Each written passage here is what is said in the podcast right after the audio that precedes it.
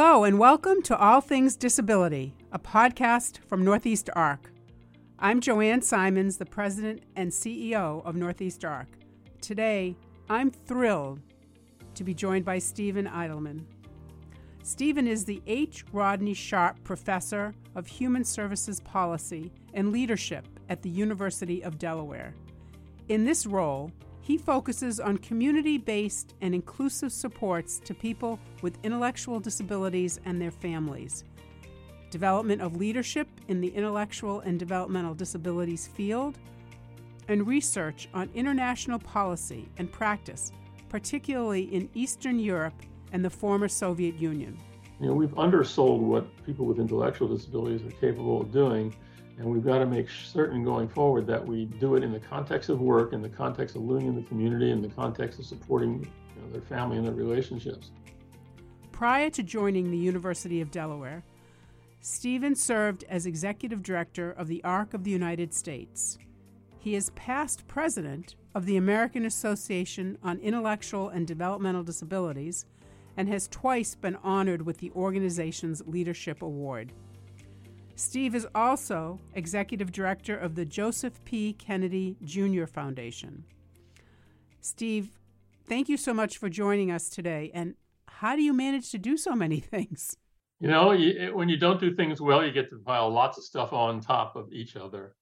Uh, you know, like you, right, a good part of your waking hours are spent either thinking about or doing something related to your organization. And this sort of differentiation between it's the end of the business day and wait until tomorrow. It doesn't exist, right? You just find yourself doing stuff. So it's been fun. That's great. Steve, after graduating from college, you earned your MSW, and apparently you thought you were going to become a social worker. At that point in your career, did you anticipate working with people with disabilities? And if not, what what developed your interest in this field? So when I was in social work school, you had to do a one-year internship somewhere, 30 hours a week. And I was going in a very different direction than disability. And the dean cornered me one day uh, and said, you know, there's this place over at Johns Hopkins called the Kennedy Institute, and they want somebody interested in policy and administration and disability. And I said, well, that's not really my thing. And they said, and they'll pay your tuition and a $5,000 stipend. So I did my one year there, and I ended up staying for six. Uh, and you sort of get hooked. You know, it's our field is a combination of research, practice, and civil and human rights. And you don't see those things coming together in a lot of places, but they certainly do when you work with people with disabilities and their families.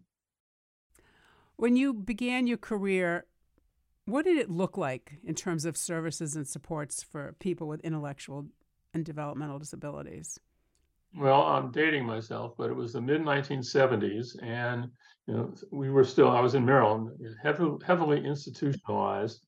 There were some fledgling attempts to get people into group mm. homes, but the group homes were 15, 20 people. They were big, huge houses.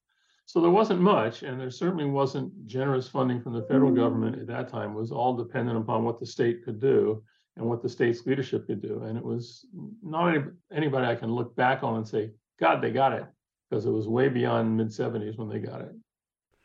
We've come a long way. Let's switch a little bit to your current position at the University of Delaware and what areas you're focused on both as a professor and researcher. So, this is my last year at the university. I've been here since 2005. I never thought I would be in an academic setting for that long. And I'm using this last year to sort of cement some relationships in place. You know, we started this thing called the National Leadership Consortium on Developmental Disabilities to focus on practitioners because everybody likes to focus on undergraduate and graduate students. We decided let's look at people with five or 10 or 15 years experience and help shape their career going forward in terms of their commitment to individualization, to listening to people with disabilities and listening to families. So January 1st, we moved it out of the university Uh, to the Council on Quality and Leadership, in part because a small national nonprofit is much more flexible than a big university. And second, we wanted to maintain control of content, and in a university, you don't necessarily have that. So that's pretty much what I'm doing my last year. I'm putting some things in place with Special Olympics International. I plan to spend some time with them after I'm done working as a volunteer on a couple of things they're doing around inclusion and inclusive education. Are you able to talk a little bit more about what's down the road with Special Olympics? Well, if you know Tim Shriver and you know he's got grand plans for things and is very expansive and effusive, and then the rest of us have to run behind and pick up those things. He's got great ideas, uh, in fact, amazing ideas. You know, I worked for his mother and I worked with his father, and he was one of those people who inherited the best qualities of both parents. Uh, you know, he has Mrs. Shriver's analytic abilities and Sargent Shriver's effusiveness and expansiveness. So I think we're going to look at how can we get countries to commit to inclusion of people with disabilities, not as an afterthought, but as part of their overall strategy, and not just in education, but in housing and employment, in healthcare. So it's a big, a big deal, and you know we'll see what comes out of it. I'm cautiously optimistic. Well, and I'm excited about that. Thinking back on your career, and of course, you've just told us that it's not ending, it's just going to be continuing into a, actually maybe even a broader way. What have been some of the major milestones of progress that, that you've seen that some of our listeners may not be aware of? Well, I think deinstitutionalization seems like it's old hat, but uh, I was there when the last person moved out of Pennhurst State School and Hospital. I was the deputy director of the Department of Public Welfare, where it was housed. And to see that we could get everybody, no matter what their disability was, uh, living in a house with one or two other people, nobody more than three, it was almost unimaginable when I started. And yet this was only 20 years later. And I think you know, we made the first step, got people out of places or kept them out. Uh, the second step of helping people have full citizenship and participation in society, we're not there yet. Uh, there's a movement to resegregate people. Uh, this sort of the post-pandemic stuff. The good news is we figured out how to keep people alive uh, and functioning, and the bad news is the employment situation for people doing direct support, direct support professionals, aren't enough of them, and they don't stay long enough, and yet they're crucial to the whole model we've built. So we've got to figure that out, what we can do given their strengths and weaknesses, and given the financing of the field. That's probably our biggest challenge, and we're facing it every day, and so are families. Yeah, and I, I think you know we're going to see some programs close, not due to lack of funding, but lack of adequate funding, or they can't get staff. You know, I went to a restaurant the other day with a friend for breakfast, and we get there, and the little sign on the door, "Sorry, we're not open for breakfast anymore because uh, we can't get enough staff." When I talk to people who operate services directly, they're facing that same kind of thing of, "Okay, we're not going to be able to run this program anymore. We can't get anybody to work." And that's a tough thing. I've actually recently seen data that has demonstrated the shrinking of our system has actually already begun either in reduced census at existing programs or closure of programs, and the decision by many providers not to expand even when there's an opportunity for funding yeah, to do that. You know, what do you what do you say to parents? What do you say to people with disabilities who've been waiting 5, 10, 15 years for something and all of a sudden, well, it's going to be another 5 years. Or you're in this program now, but the program's not going to exist anymore. We got to figure something out for you. It's unconscionable that we have to do that, but if we don't tell people straight out what's going on, how can it ever change? I agree. We need to tell people and it's kind of uh, ironic. I mean, that's not probably the right word, but you know, for several decades we've been told been told that this day was coming when the baby boomers and the declining birth rates were going to collide in a the fact that there would not be enough people to provide services. You know, we depend every day to have somebody pick up our trash, and we want that to happen. And we certainly want people to be taken care of uh, who need these kinds of supports. And technology is only going to go so far in bridging that gap. You've, uh, I want to talk more about you though. You've had a variety of roles before coming to the University of Delaware, and we've talked about a couple of them, but working in state government, the private sector, advocacy organizations like the Arc of the United States. How does all that experience not only inform your academic work, but now the work that's going forward that you're going to do with uh, Special Olympics? You know, um, I'm a sort of a raging incrementalist. I think we can make changes and move things forward and just keep on building and building on successes of the past and learn from the failures of the past. So I'm not pessimistic, uh, but I'm not overly optimistic either. I think that didn't answer your whole question. That's that's okay. I think you've given us uh, a little bit of opportunity to hope and to think about the future. Uh, let's talk about employment. Uh, you focused a great deal on employment, and let's talk a little bit about why employment is such a critical area of focus for people with disabilities. Yeah, I think the easy answer is it's what adults in our society do. You know, when you meet somebody for the first time, the first or second question you get asked is, What do you do? Where do you work? And people with disabilities have been seen as a group, we'll sort of put them to one side. People working in mainstream organizations, in businesses and government and nonprofits are seen as contributors. It doesn't matter how much they contribute, they're seen in a positive light. It's also where most of us make friends, where we meet romantic interests, where we meet partners uh, and if you're in a sheltered workshop or a day program all day long, we're the only people I visited one the other day, and the good news was magnificent program, doing great stuff with people with significant disabilities. The bad news is there was nobody there without a disability who wasn't paid to be there, and sort of limits people's social contacts. And you know we've undersold what people with intellectual disabilities are capable of doing, and we've got to make certain going forward that we do it in the context of work, in the context of living in the community, in the context of supporting you know, their family and their relationships. And we're not there yet with work. Our numbers keep on going up and down and up and down. I read an article yesterday.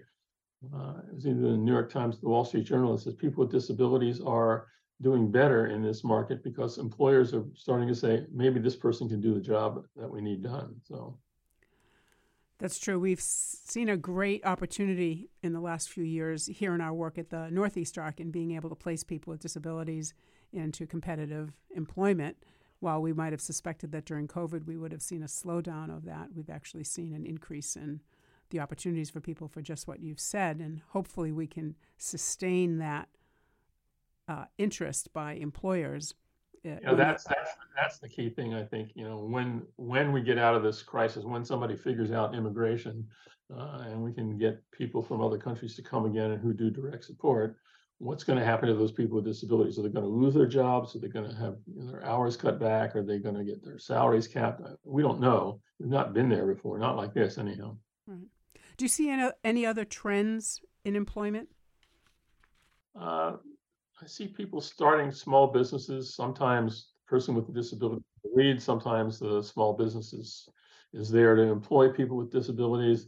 You know, people who are more intellectually capable, people on the autism spectrum.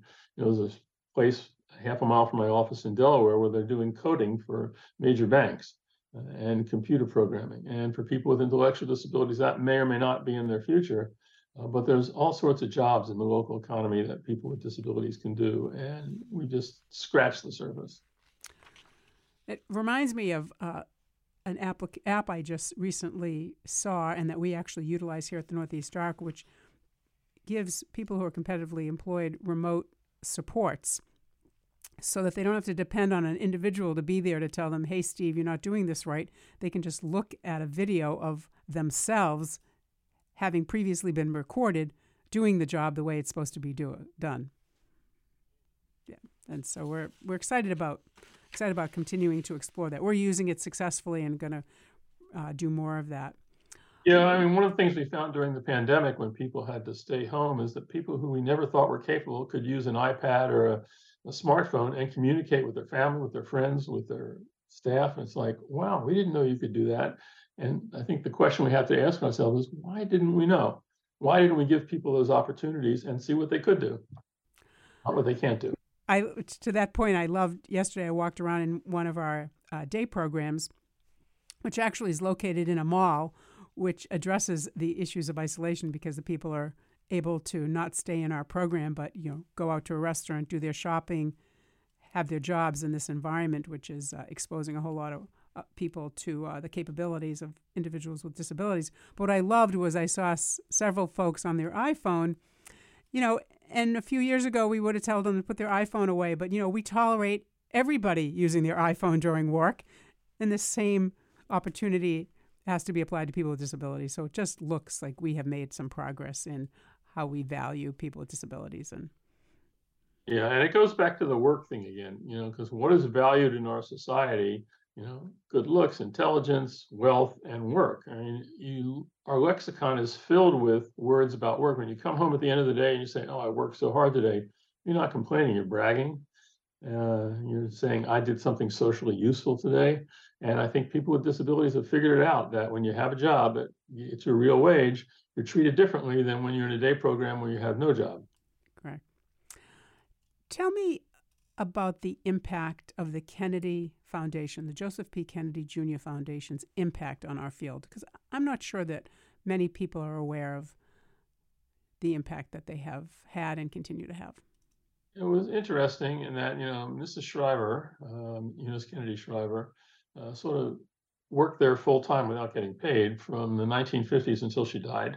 Um, and used the sort of notoriety and contacts and prestige of the family to uh, attract other people to the field. Um, some of their initial grants were things like the John F. Kennedy Institute for Handicapped Children at Hopkins, and the Kennedy Institute at Vanderbilt. They got sort of prestigious scholars to pay attention to intellectual disabilities when they had not paid attention before. And they could express through what they did in Special Olympics uh, which started at the Kennedy Foundation, they could sort of show the world look, high valued people, movie stars, star athletes, star politicians are willing to come and interact with people with intellectual disabilities. And they did that. They were a voice in the wilderness in the 50s and 60s. And it wasn't until we had uh, sort of major movement on education, which they were in part behind, uh, where the general public sort of caught up. And we love to brag in Massachusetts because Unified Sports was born here, and we think that Special Olympics uh, legacy of bringing in uh, athletes with disabilities and athletes without disabilities playing on the same playing field equally has been a game changer for for many athletes. Yeah, when I ask students, you know, how did you get interested in disability? Uh, most of them say either unified sports in high school uh, or best buddies. Sometimes they say both, and you know those are both Kennedy family things in a big way. Um, and have given people an opportunity, people with disabilities, an opportunity to interact with their age peers without disabilities in a fun thing. You know, this is not a serious discussion. This is we're going to go play basketball, uh, and basketball is fun to play. Having a serious discussion about disincentives to work or discrimination, those are heavy topics. We've also found anecdotally that Special Olympics and Best Buddies has the unintended impact of developing social um, capital for people with disabilities, so they don't have to rely on the social capital of people who are paid to be with them or their families. And many have found employment through their connections through Unified Sports or Best yeah, Buddies. Yeah, wonderful. Yeah, it's a great thing. Uh, so, in your role as a professor, now we're going to go back to your current role that you're going to be transitioning from you've been training future leaders in disab- disability policy, and I've been uh, honored that I've been able to actually uh, attend parts of your uh, disability policy training and was so impacted by the energy, enthusiasm, and intellect of the folks that have chosen to be in our career. What are some of the most important things they need to be able to learn to have impact, to have the kind of impact that you've had? they have to learn all about something that's not disability specific, but it's change management. How do you manage change? How do you convey to people, here's where we are, here's where we want to go, here are the steps to get there, and then get people on board with that change. And there's always resistance to change in any field on any issue. But the more we can help people, help other people come along, they don't all have to be leaders. And it's important to have lots of followers and lots of sort of rank and file participants and then the second thing is to give people courage. Say, you know, this is hard. You know, managing change, improving the lives of people with disabilities. If it was easy, we would have done it already. It's hard, but it's possible. And you have the skills to build a team to make those things happen. Thank you. I do want to touch on your international policy work because that's something here in the United States many of us are not aware of. We know there's still, though, many countries where people with disabilities are currently institutionalized. Are there particular countries where we're seeing progress? I think we're seeing, you know, I'm not up to date on what's been going on since the pandemic, but I think we're seeing progress in a lot of places, and we're seeing two steps backwards in other places. Uh, I, I, remember going to an institution in Croatia outside of Zagreb, and it looked like sort of the US in the 50s and 60s. It wasn't absolutely horrible, but it was horrible. Uh, there was a plan to get it closed, get everybody moved into the community, and all sorts of political machinations happened, and that plan was put on hold. Uh, that whole country has had this similar kind of thing. Other Eastern European countries and former Soviet Union countries have had the same thing. They have institutions, it's a model they know. There's corruption there because it sort of supports the talent of the community that it's in. Um, doing some work in Israel, and I think the Israelis have got the tiger by the tail in terms of helping people leave institutions, and they've got a big number set out there, and the government has acknowledged it and agreed to fund it. So we'll see what happens there over the next couple of years. It's counterintuitive to lots of people, and unless you have true believers, unless we have people like Joanne Simons who are out there who get this at the gut level, uh, you got to bring people along. And if you've had no exposure to people with disabilities or no exposure to progressive thought, uh, how do you get there? It's not magic, but it's a journey to be taken, and you got to have somebody helping you along that journey. Yeah, we're really proud that when immigration was not a problem, that we would employ folks uh, from former Soviet Union, and they had never seen people with disabilities walking on the street. And after spending two years with us, they would go back and change their country, and they, you need those drivers in in Delaware where I work, the people who mostly did direct support were from West Africa. So they came with good English skills and they could come work, go to community college, which is very inexpensive here, get a degree, transfer to the unit one of the universities in the state, and all of a sudden it's a win-win. You have people with new college educations and you have people who understand disabilities all meshed together. And it's just a wonderful thing to see. Well, we're hopeful that we're going to make progress on immigration. I want to uh, end on a positive note, although I think we just did. But at this point in your career, what makes you optimistic about the future of our field? Um, it's like flowers popping up uh, with snow on top in the spring. You know, there are people who are doing great things, and you can go five minutes away and see things that you go, oh, that's not good. So there's entrepreneurial spirit in the disability field among professionals and there's a commitment. It's no longer just sort of this new and exciting adventure. It's a whole established field practice and programs and policies that people can have influence on, can operate and have a whole life uh, spent in service to people with intellectual disabilities and their families and their communities. And there's nothing better than when all that stuff comes together. Well, I want to thank you and for this informative conversation. It's been an honor for me because every time that I'm with you or talk to you, I learn something, and today was no exception.